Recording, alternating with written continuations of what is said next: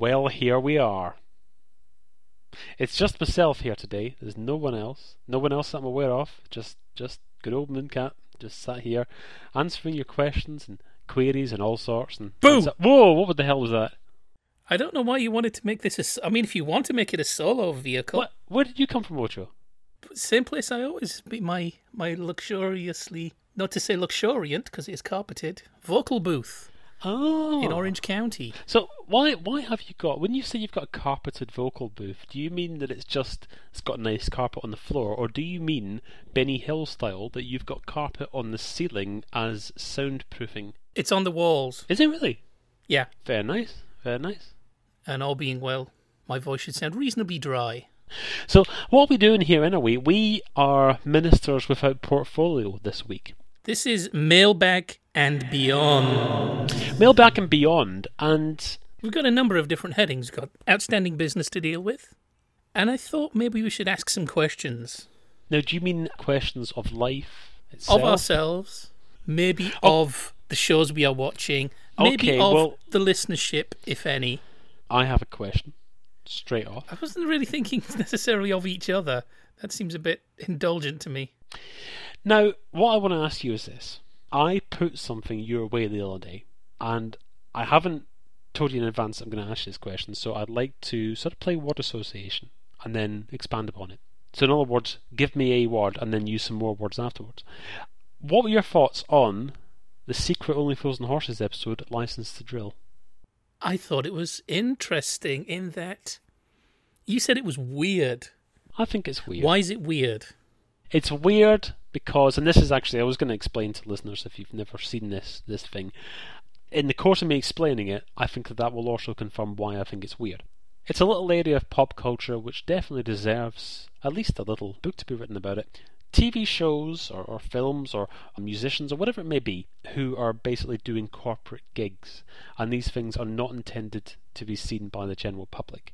Probably the most well known and yet not intended to be seen example would be when Ricky Gervais and Stephen Merchant made the Office values for Microsoft, and that was intended to be Ah. for. I thought you were going to talk about Monty Python and all their like their bird's eye special. I could have, I could have, yes, yeah, that's a good point. I could have done that. We'll come back to that. In Just because I thought you were actually going to talk not about corporate but about educational. So this was paid for by private interest. I thought it was an educational thing Yeah, this would because be. I, I remember at school being shown John Cleese talking about sulfuric acid. Yeah, well, I think it depends on what the individual gig is. I think in this case, this is an episode of Only Fools and Horses made in 1984, which is, I suppose you would say, part educational and also sort of part corporate as well, because what it's trying to do is get uh, school children interested in pursuing a career in the oil industry.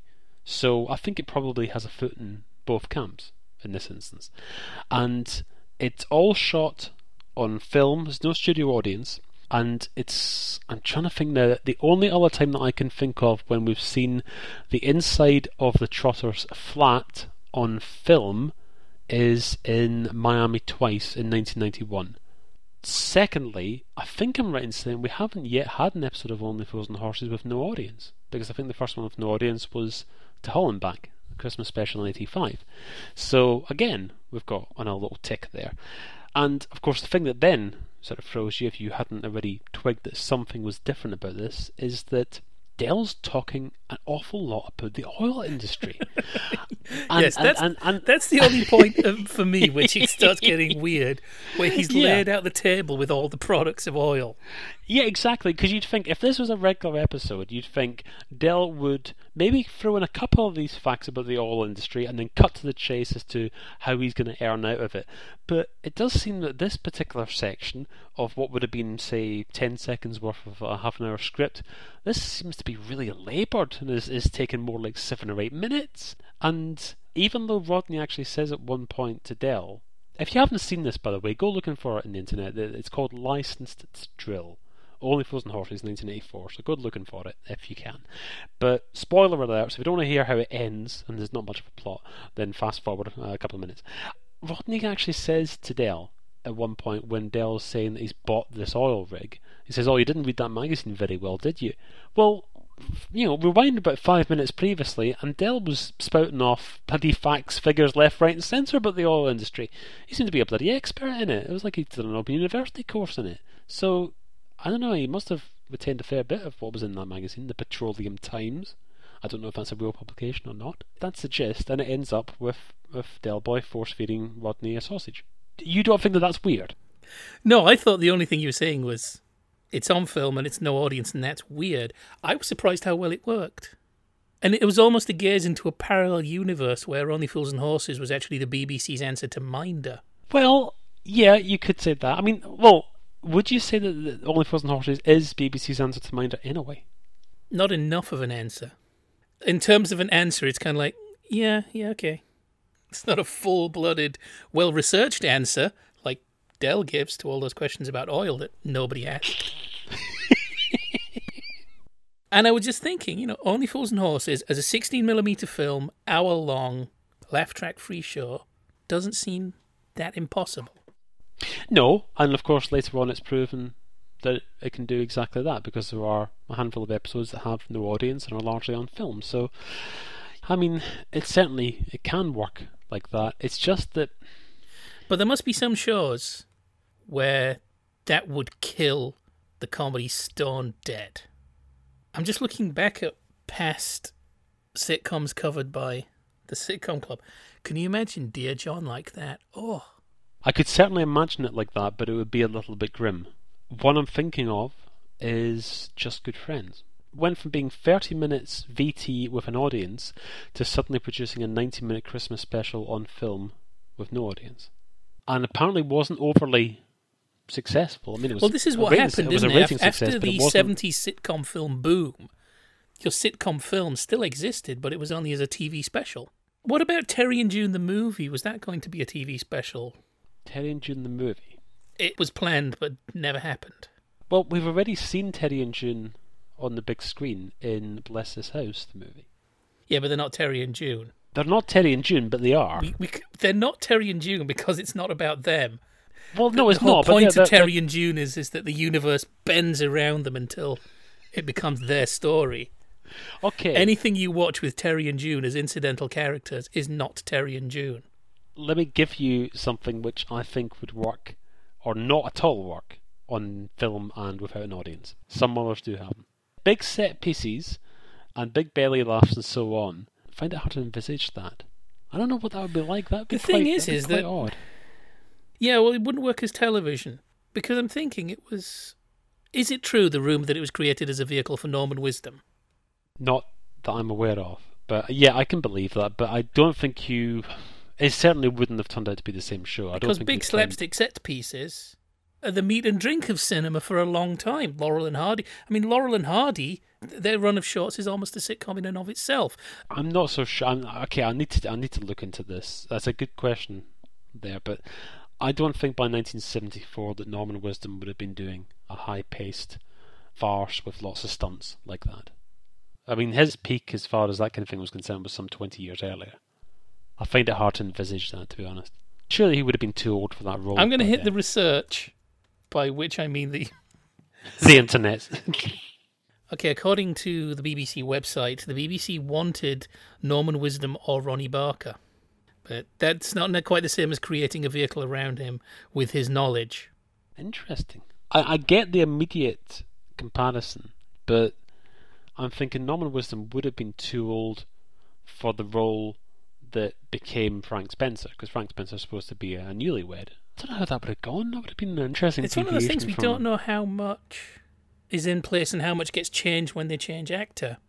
Yeah, it may and well also, have been. I mean, if you're thinking Norman Wisdom or Ronnie Barker, chances are they would write him as being married for years and just and a long-suffering wife. I have heard the story about. I think it was David Nobbs who said it himself about when he was asked who he envisaged playing Reggie Perrin, and he said Ronnie Barker. Yeah, well, I think that's a real case of a show changing radically because of the lead actor. A Ronnie Barker Reginald Perrin would be a, a little grey man sent mad by the system. With Leonard Rossiter, I don't know about you, but the feeling I get is no, he was always mad. This is just the point where it's burst, but he was always going to go nuts. Yes, and also he seems to, after his initial discomfort, he seems to really revel in it. I think Ronnie Barker perhaps might have been more somebody who he was in this sort of unusual situation, but I don't think he would have been necessarily too comfortable with it. Whereas, you know, Len Rossiter really just sort of revels in it, and sort of has that then sort of effect on other people as well. Now, here's a question for you: Which sitcom do you think would work best with a silent episode? Hmm. The reason that I, I've brought this question up is that I confessed to you the other day that I had once fallen asleep in front of Doctor Down Under on Carlton Select, and as a result, my memory of it was that the second half of the program was 45 seconds long and contained no dialogue. I've since discovered that that was incorrect, but it got me thinking about okay, could you have a show? I think it would have, it would have to be a show which, which generally speaking, was not one which was dialogue heavy, so you couldn't do it with something like Like Lads. But could you do it with something like, for example, on the buses, where everything is being conveyed just by sounds? So Blakey is just going ah, and Jack is just leering, uh, that kind of thing. So yeah, could you do it just with sounds and still get something close to a plot conveyed? Somebody must have done something like that. That one with the goose is pretty much silent anyway. I mean, once they've established Please don't mention bus, that. I don't Well, like to think got- about uh, it. It's upsetting. Don't tell me you're not going to get that out on Christmas Day. Is that a line from the... A line from Brian Rix farce. Now, once they've established that the goose is on the bus, from that point onwards, it is just them largely screaming, isn't it? So, Oh, know, Pompeii. yeah. Yeah, okay, right. So, So we're talking about two separate ideas, though: non-verbal and silent. Which I think it, with for up Pompeii could have worked okay, either there was way. no there was no language, so sounds are permissible, but there's no discernible language. Actually, I was going to say earlier. Oh yeah, when you you couldn't do it with Yes Minister. But hang on a minute. You know the famous thing about Yes Minister that there are notes in the margin of the script saying Paul does not have to say this line if he doesn't want to. So maybe. I think what would decide it is partially format, but just partially who you've got in the cast. Yeah, I mean, well, you you need to be able to trust that they weren't going to take that kind of direction literally and make all of the lines optional, because then you've got a problem. I don't know. Okay, well, I'm I'm gonna yeah I'm gonna say it's got it's gonna have to be something broad. Brucey and Slinger's Day. uh, okay, well, yeah, you could. Maybe it's not an existing vehicle. Maybe you've got to create a vehicle for this, right? So you could okay. Let's put Brucey in there. Let's put Frankie Howerd in there. We'll put Leonard Rossiter in there as well, right? And he can sort of Rigsby style, that kind of thing. And okay, who else have we got who's got a non-language based catchphrase? Bob Monkhouse. Hmm. Now you see, you could you couldn't see the hand movement I did there, but that was, trust me, that was pure Rory Bremner. If you could have seen that, you would have thought, "Oh my God, somebody's put on an episode of Celebrity Squares without me realizing." Jack Douglas. Hey, What about Alan Rothwell? He only has one word catchphrase. that's that's sort of He could be like the- Marcel Marceau in Uh, Silent Movie. yes, in, in okay. I mean, I think that what universally the word hello is understood, so I think we I think we can get away with that. Yeah, okay, we'll do some of that. Okay, so you've got Al- Alan Hello Rothwell, he's in there. Les Dawson, ooh, he'd be in there. I think this I've is got- a I've got all horribly crowded cast you have. I don't think there are any supporting players. This is just going to be too many Chiefs. Okay, support and play. Okay, so we've got all the chiefs then. We've got all the chiefs. We need some. just, just we need some. get all these people together and say, right, this is only going to be a long shot, so you're really going to have to play up to be noticed. right, we need some steadfast character actors to come in and hold this all together. Uh, so I'm going to nominate straight away. I'm going to nominate Henry McGee. So he can be like he, he can be the thread running through it. He's he's he's there with his clipboard and he's going to go around them all and make sure they all know what they're doing and so on. Hilda Baker. Hang on a minute. You've got Hilda Baker, who reportedly was not entirely comfortable with other people getting laughs, and making her share a stage with Brucey and Les Dawson and Bob Monkhouse and all the rest, and hoping that Yeah. they're not going to get a laugh and upset her. This this this might end badly. This isn't much of a mailbag. No, I've got a letter. I've got a letter in front of me. Oh, great. Well, Yeah. Shall, shall I throw it? Because it's addressed to yourself. beyond. Let's have some mailbag. Okay then, so it's a mailbag. Okay, this is this is addressed to yourself. Ocho, what about that Gary Sparrow? He's a bit of a prevert, isn't he? Always having his end away, left, right, and centre. What do you make of him then? Who wrote that? Me. There's not a mailbag then, is it? It's it's a letter that I've addressed to yourself, and I presented it to you, and so I now await your answer. Yeah, he's no better than he ought to be. See, I'm sort of disappointed that there was no season seven in which he, in his own way, has a sort of Reggie Perrin breakdown. The thing is, in those six series, he has a strange sort of moral code. He doesn't mind cheating on his wife, becoming a bigamist, and fathering a child with his new bride. Doesn't mind doing any of that. That that's absolutely fine. But when Ron suggests him, for example, putting some money on the horses or whatever it is, then he thinks that somehow that's no, that's that's that's not right. You know, that goes against my principles, and I just can't accept them. So I, I wonder if perhaps could I don't know. I'm getting a fe- No, that's not right. That's not something I like to do. I'm getting a feeling it's kind of protagonist centered morality. Oh no, cheating on horse races is wrong because it's not something I personally would do. But I think also sometimes he, he forwards the, the theory that you, you've got to be careful because you can't mess with history. I mean, the second he put his foot in 1939, he buggered up history. No, he didn't. We know that if he, he, moves a single history. speck of dust in 1939, he's changed the course of history. So the idea that then him putting no, his of quid- personal history, as he knows it, is already the one that he was in. but he doesn't know. But he doesn't know that until the end. That's oh, by the way, massive spoiler alert. If you don't want to know how Goodnight Sweetheart ends, don't listen to the previous 45 seconds. He doesn't. It's, it's, So it's a very vague spoiler. Come on. Okay, so what he thinks he eventually should be doing, once he realizes that, that he can do this, he thinks, why don't I just randomly wander around the West End? Trashing uh, stuff. I'm looking for these time portals all over the place, and anywhere that I go, I'm just going to have a, a, a gay old time, like in the Flintstones. And so before we know it, he is a multi billionaire with 98% of the world's wealth in his bank account because of all these dodgy dealings, and he's fathered 437 children. Um, I think there's a reason almost you're as not many a famous wives. sitcom producer. Are you suggesting, in, in some small way, that Gary Sparrow would have lost the sympathy of the audience by behaving in this manner? The sympathy of the audience was very thin and brittle as it was. I think just watching him take over the world for his own gratification is just pushing it slightly too far. I'm Gary Sparrow, and I'll do whatever the fuck I want. Who are you? Just pulls, he just pulls a pistol. Anybody gives him any trouble, he just blows their head off. Yeah, I mean, you? I mean, oh, I don't see the problem with this. At half past eight of a Tuesday evening. Man and woman are based if it moves. I'll have it. That's his catchphrase. He, he seems to retain the sympathy of the audience, despite despite being a horrible person. And so I'm just thinking, just let him run with it. Why ever not? I think you'd need maybe another six series, really. Just because if I, I think you're thinking something in the nature of a scientific experiment, which is why do they like him and at what point will they stop liking him? so you need to just turn his unpleasantness up very slightly every episode and then find out at what point do the ratings go down or the appreciation index goes down. I Rather think than just series six, he's a monster. it just starts with him on a throne of gold going.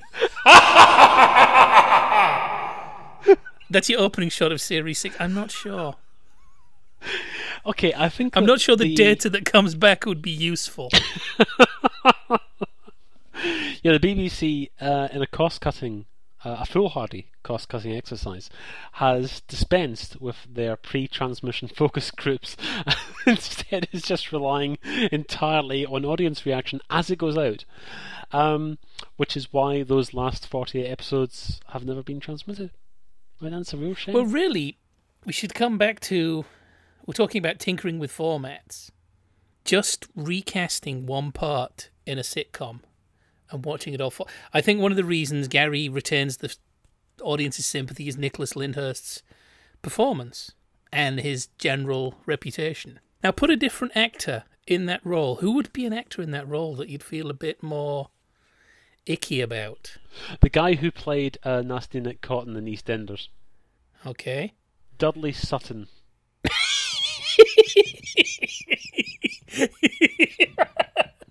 Ken Jones. No, let's let's stay reasonably within the bounds of possibility of somebody that they might say would would say, well, let's put him front and center. Adam Faith. Yes, yes, or Dennis Waterman. Yes. Yeah. Derek Deadman. No, actually, I think Derek would return the audience's sympathy. No, He's- I, he's I can't lovable. I can't remember this guy's name. Who am I thinking of? The guy who was um, in a handful of episodes of Porridge. Ronald Lacey. Yes, right. Ronald Lacey, the age that he was in Porridge, so like so fairly young. Imagine if he was that age in Goodnight Sweetheart, right?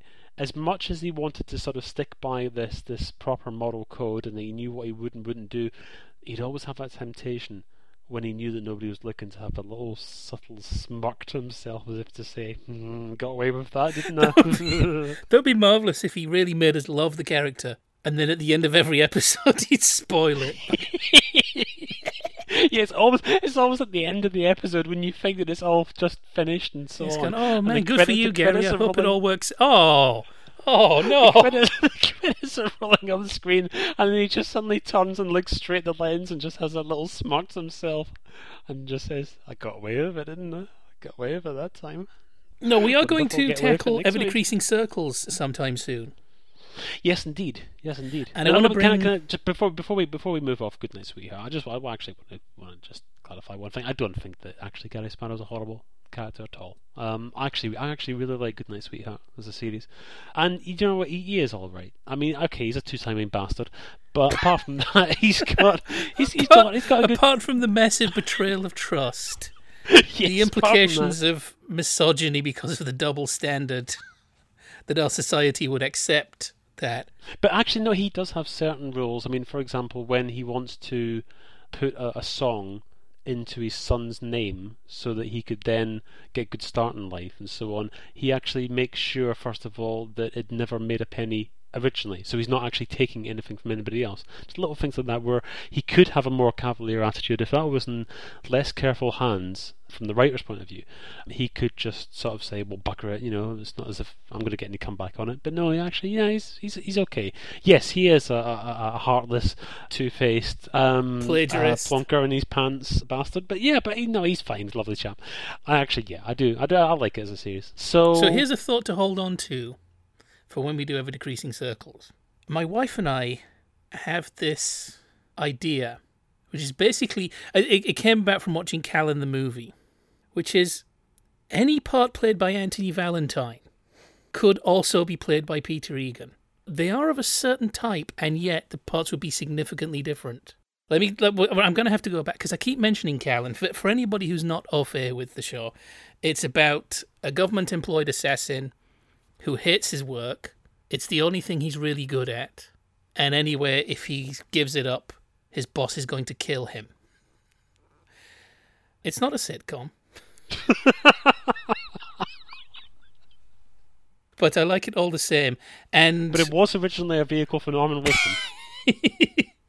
anyway, one of the other guys at the office is a guy called Toby Meres, who is Eton Sandhurst and the guards, Posho, and is a smirking sadist who has probably had everything handed to him in life because of his social station and enjoys killing people and enjoys torturing people. And he's played in the pilot by Peter Bowles, It just doesn't seem entirely comfortable. And in the TV series, he's played by Anthony Valentine, who's just horribly convincing. In the movie, because as well as sitcoms, ascending to brief cinema life, a few dramas did, he's played by Peter Egan. And again, smirking posh sadist with Peter Egan, who would have been about 28, I think, at the time of the movie. There's also this weird little element of immaturity about him. But my wife and I always have this weird little game now we play that whenever we see one or other, it's like, okay, switch him. Anthony Valentine in Ever Decreasing Circles, I think. I think this idea that Paul is mean would have really come through. I think it's just, and I'm- not saying that as an actor he's limited in his range. I think it's partially just the shape of his face and a certain note that's in his voice. I'm at a bit of a disadvantage because I'm I've not seen a great deal of Anthony Valentine's work because he's more drama than sitcom. However, just as you said there, smirking sadist, I was thinking, okay, could Peter Egan have played Simon Cadell's role in Enemy at the Door? Yes, but Simon Cadell in Enemy at the Door, we've turned into Drama Club, and I ain't complaining. Simon Cadell in Enemy at the Door is a committed follower of Nazism and is doing this because he believes all of it's true. Just the way I'm imagining, I think with Peter Egan, you you kind of get back to the Toby Meres thing. He's partially just in it for the kicks. He's partially in it just because he gets to push people around. So could Simon Cadell have been in the role? Paul In Ever in ever Decreasing decreasing circles. Yeah. He'd have been even fluffier, I think, than Peter Egan. I think you'd almost start to have another problem. And Anthony Valentine Paul would be no, you're picking on Martin now. You're you're playing him with him like a cat with a mouse. A Simon Cadell Paul Martin, stop being so angry. You're gonna hurt him. You're gonna do damage to him. Why you why you why are you freaking out at this very nice man? It's a great game, isn't it? Just take an actor out, put another actor in, and see what happens. Okay, now this actually leads on to something that I was going to introduce, and it is nonsense and whimsy and so on, but it's something that keeps on cropping up in my head again and again. A slight variation from that, not swapping actors, but keeping the same actor in a series, but changing his role to one that they've played previously. Now, the one that I keep on coming back to is take Nicholas Lyndhurst as he was in Butterflies and then cast him as Rodney. And how he was in Butterflies is exactly how he plays Rodney. And you're wondering, and nothing else has changed in the story. Everything else is exactly the same. And yet, Rodney's very well spoken. Uh, Yeah, you get a real sense of proper. simmering class tension that Yeah. Rodney not only wants to better himself, he's part way there. Yes. Whether it was a sort of estuary English, what's the name of Ria's son in Butterflies? An estuary English version of him, it'd be kind of like ice faking it. He's just trying to sound casual and cool. It's a middle class boy trying to pass himself off as something he's not. And then I want to take. I want to take Nicholas Lyndhurst Out of Butterflies and I put wanna- Buster Merryfield. no, no, no, no. It's going to be the same person. I want to take. I'll take Nicholas Lyndhurst as Rodney, and I want to put him into the Piglet files. um, and suddenly, where he's got all these plausible explanations to his Secret Service bosses as to the latest cock up and so on, and can sort of talk his talk his way out of a, you know, a locked room. Suddenly, it doesn't have quite the same ring to it when he sounds like he's and he's just making dead by episode two. No, it wasn't the Russians are gone. it was his own side.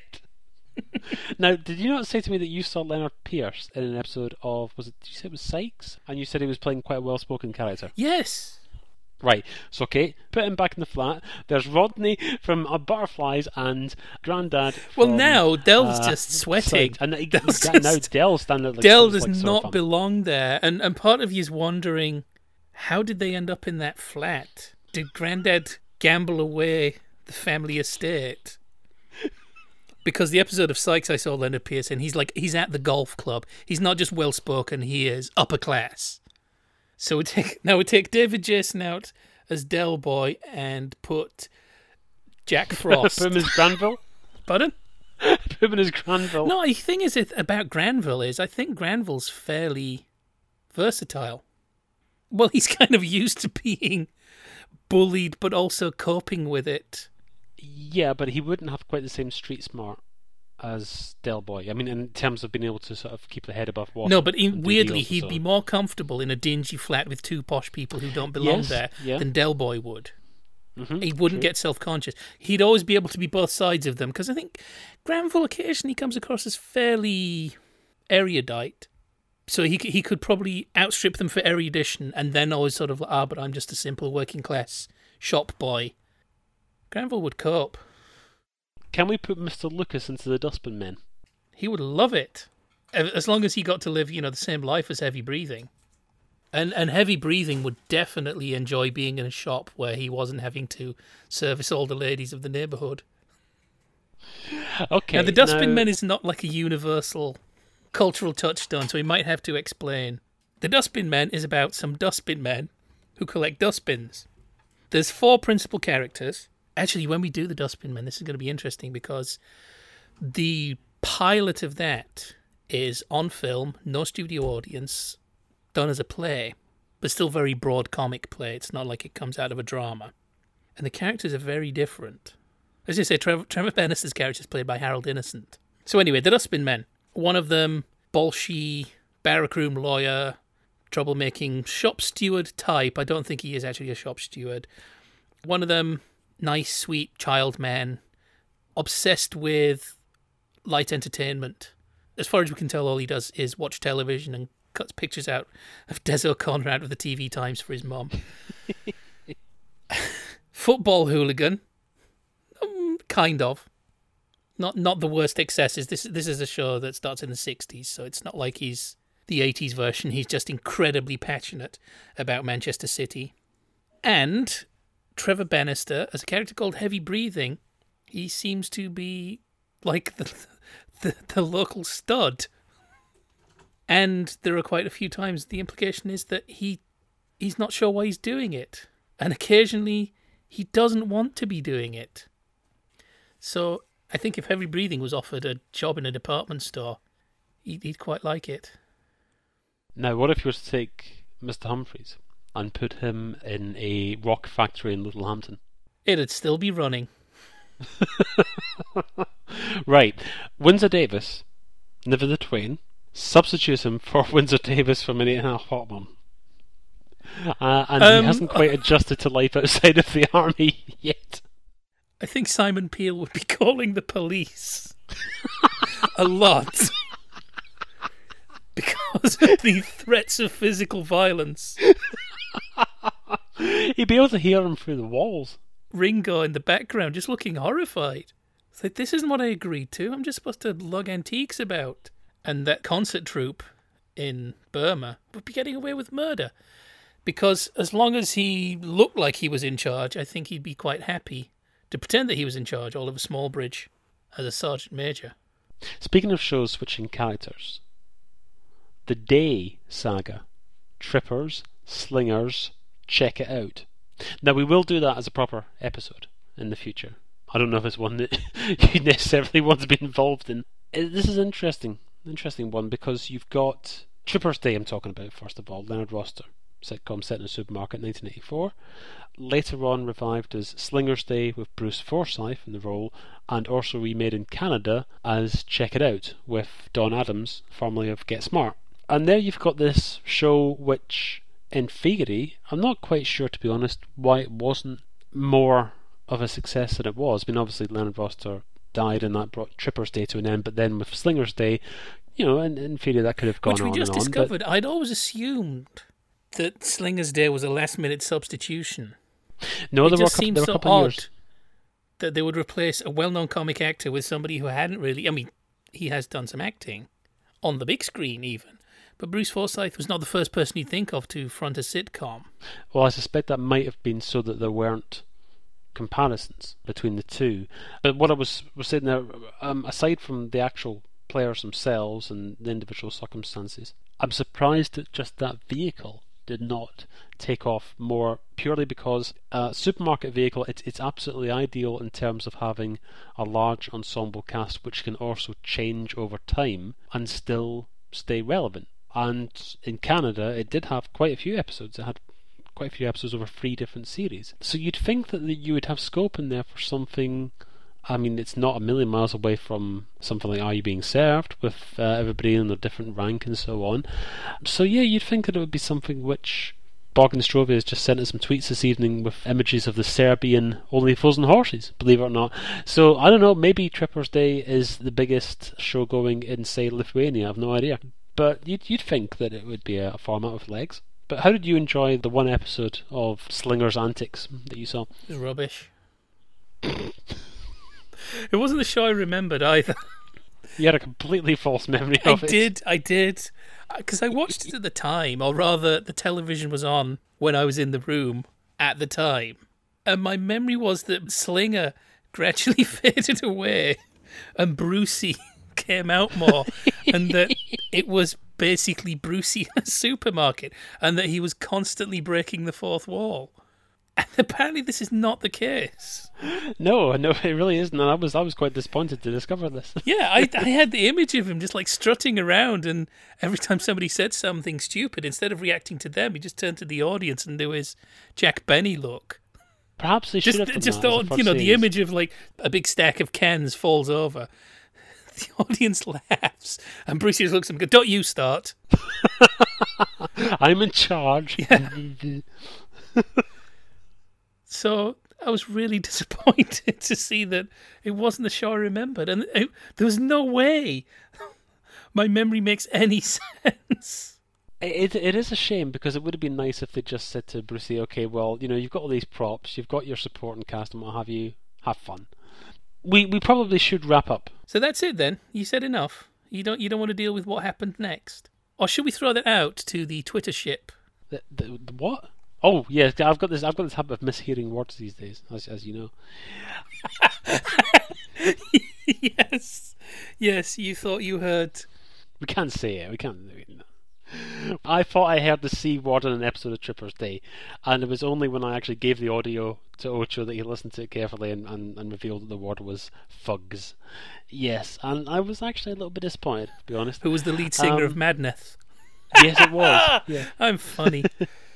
Well, one area for discussion that we haven't really touched on yet, but we're going to throw this out to the listening community, and we would like to hear people's suggestions for this, and then we will do this as a full-on show in a few weeks' time. Is the popular round from Question of Sport? What happened next? Ocho, can you With explain? the crucial difference that uh, we don't know. Remember, in question Well, of exactly, sport, 'cause we don't- they we actually don't knew what any- happened. I wasn't going to just speculate wildly because the, the footage actually ends there. So yeah, if, if if Paul Gascoigne had actually scored that, that goal that he didn't there, what do you think would have happened next? And well, yeah, I think they probably would have gone on. I think they still would have won the game, and things fundamentally would have been you know uh, the same. We're a bit more open ended. Well, history's caught up with us. It's been spoiled for us.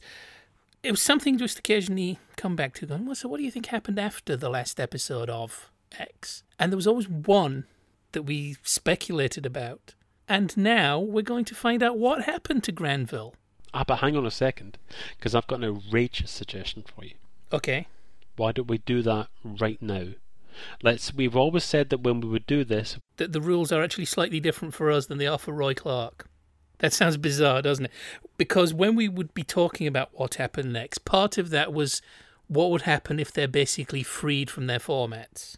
Whereas bringing back open all hours and saying the format has gone would be a big risk. It wouldn't be beyond the band's possibility for Roy Clarke to write something very entertaining about Granville out of Doncaster.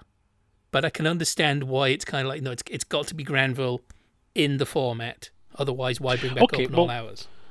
Okay, well, let's see then. Let's try this just now with Granville, and we will operate within the laws of the Open All Hours universe. And we will see then how this actually compares, because this will be probably. Yeah, because when we're saying operating within the laws of the universe, what we really mean is any speculation we have has to fit in tone with the show that we've just watched. You can't suddenly have an ending for Granville that's really dark.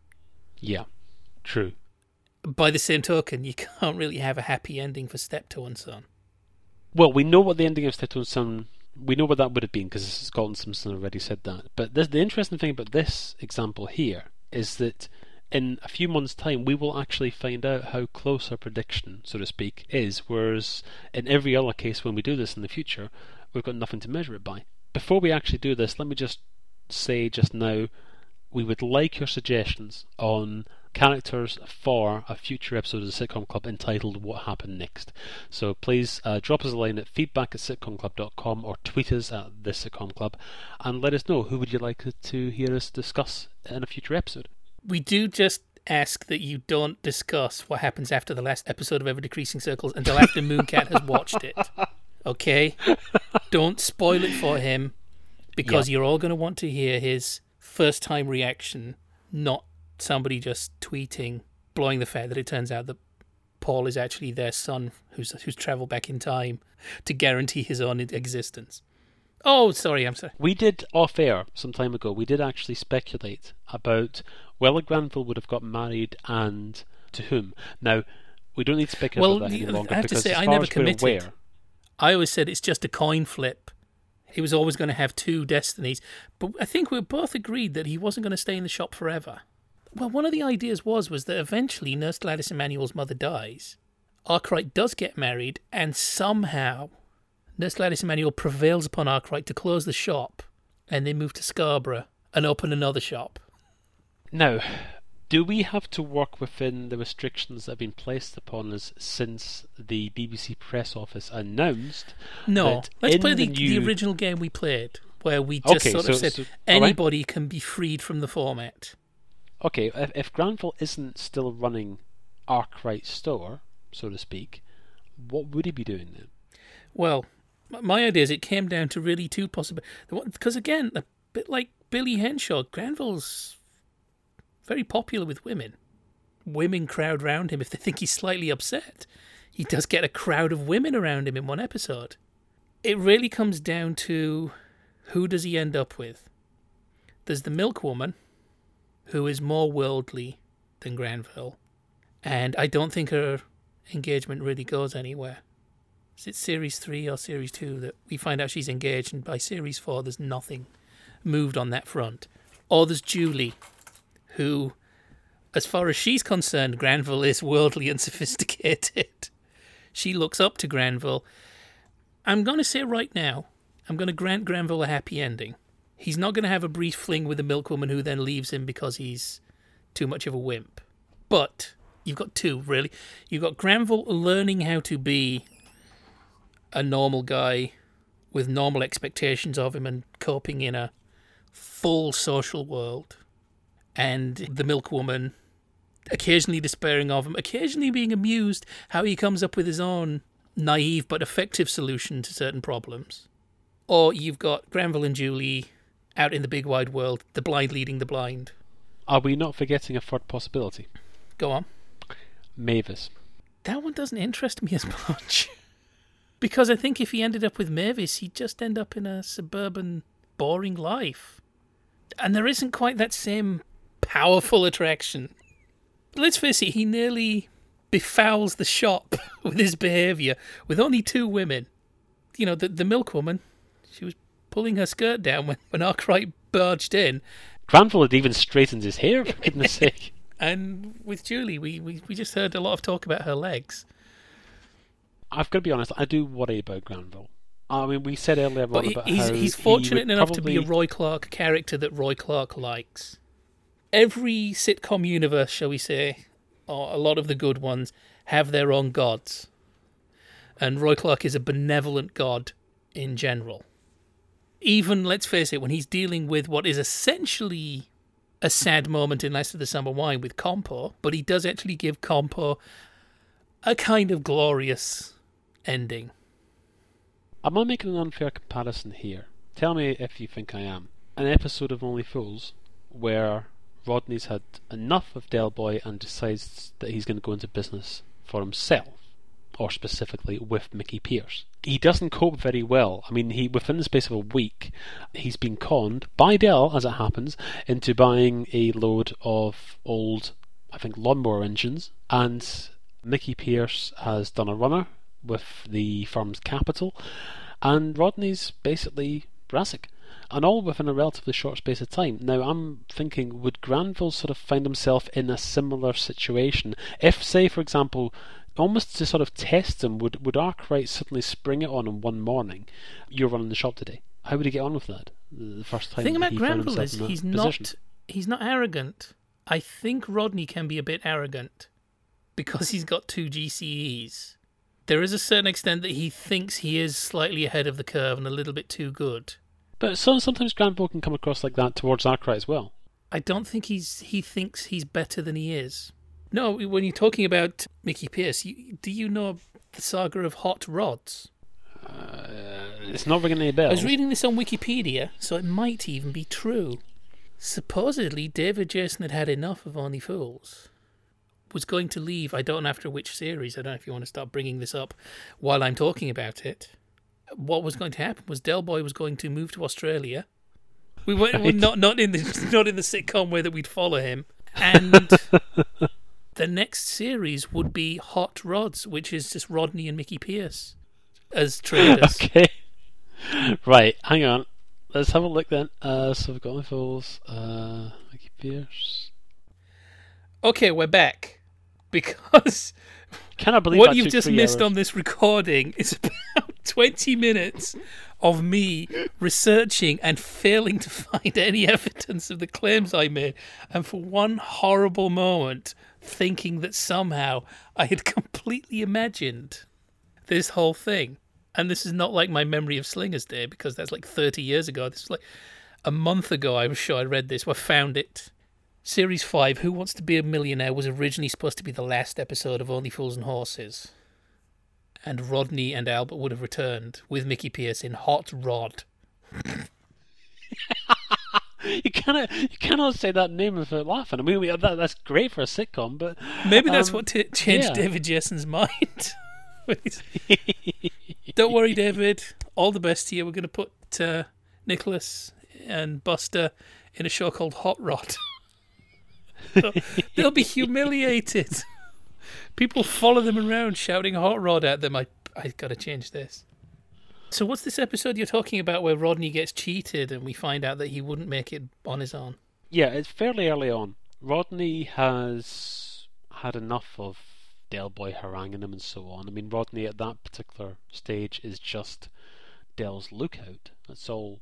That's all he's doing all day is just you know keeping an eye out for Bobby's on the beat because Del doesn't have a trader's license, and in a sort of uh, fit of anger, just says to to Del, "Look, uh, I, I want to dissolve our partnership. I want to go out on my own." And so yes, he goes into business with Mickey Pearce. He's clearly not prepared for it at all.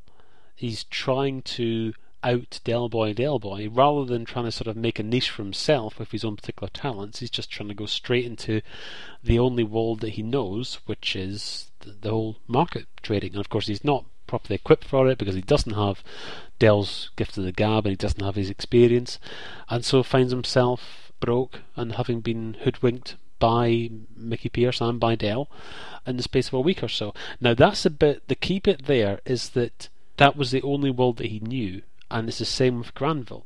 Granville has basically been looked after by his uncle, But and he'd grown Granville up would not in that try shop. to out Arkwright Arkwright. In fact, I think Granville would probably use a bit of a wounded fawn maneuver and get all the women in the neighbourhood buying from his shop because they felt sorry for him.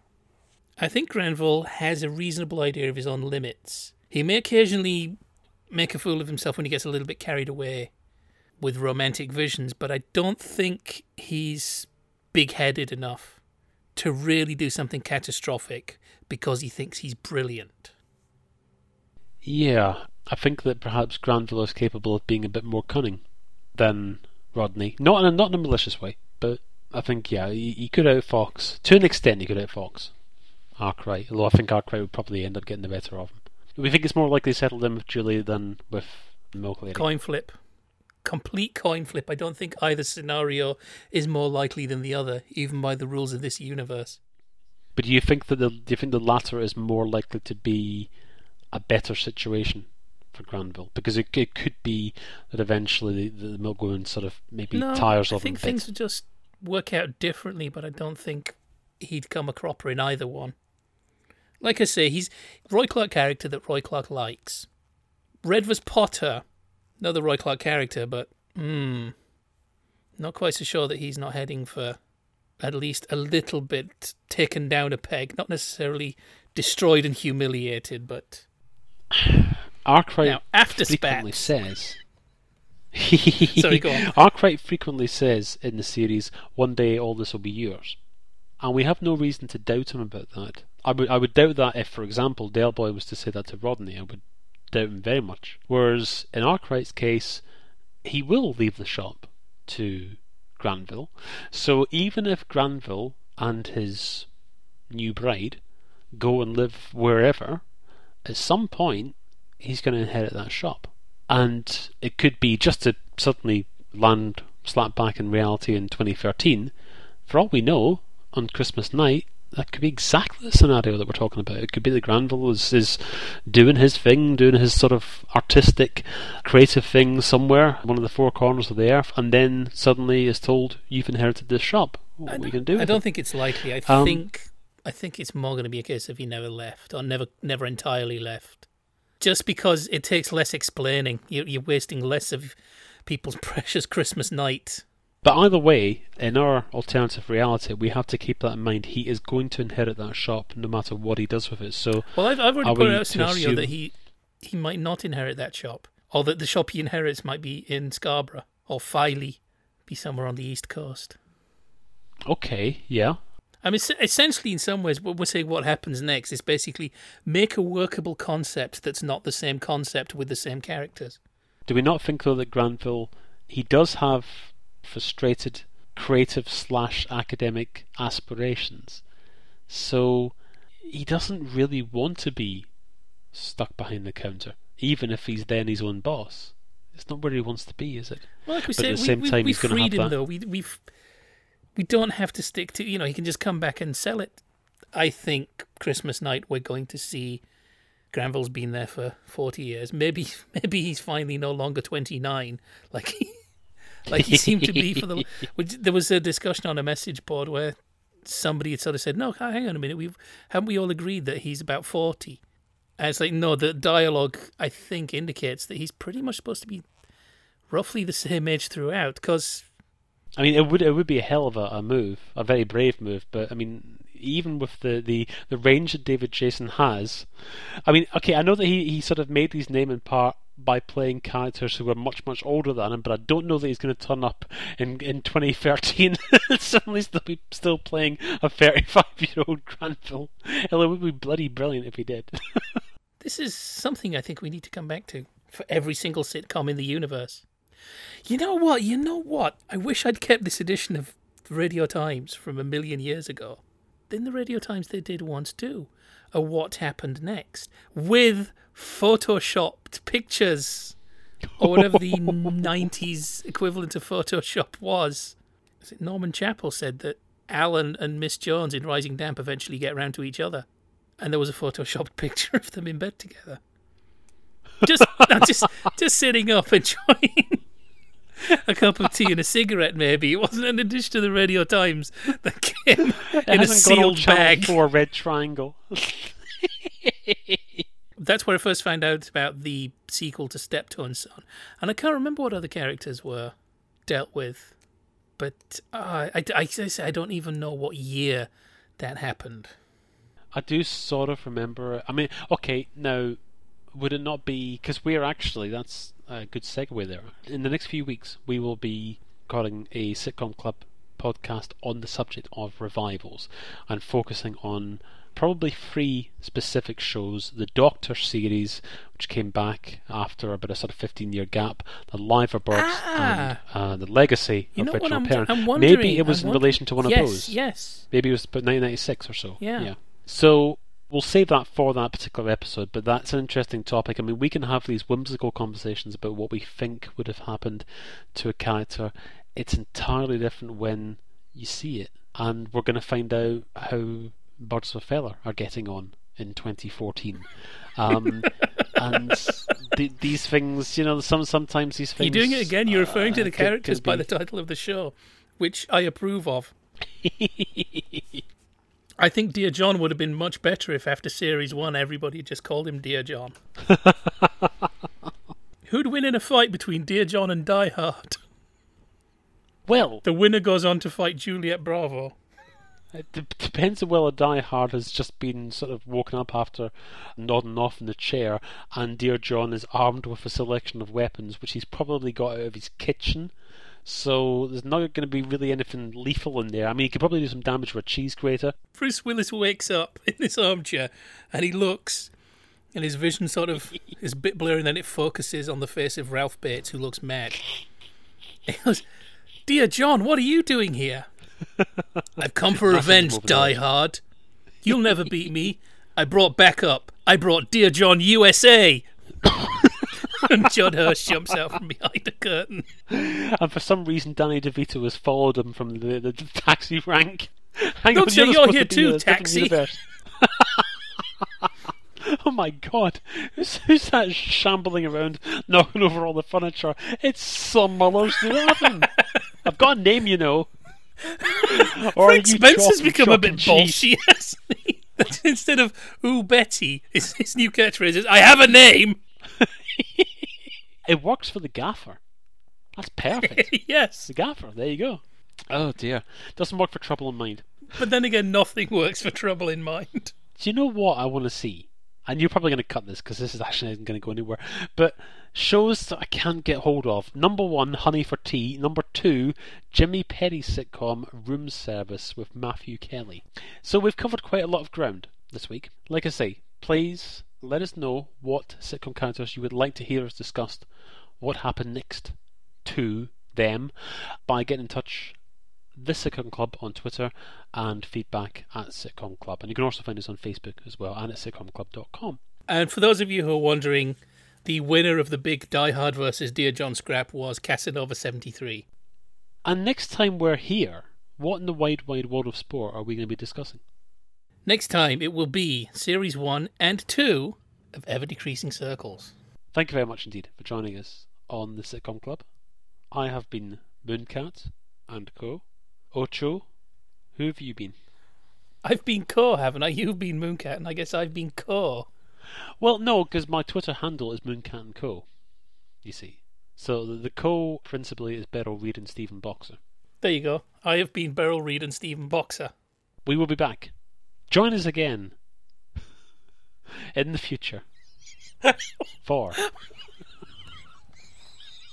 Unless you're Gary Sparrow, in which case, join us in the past. Goodbye.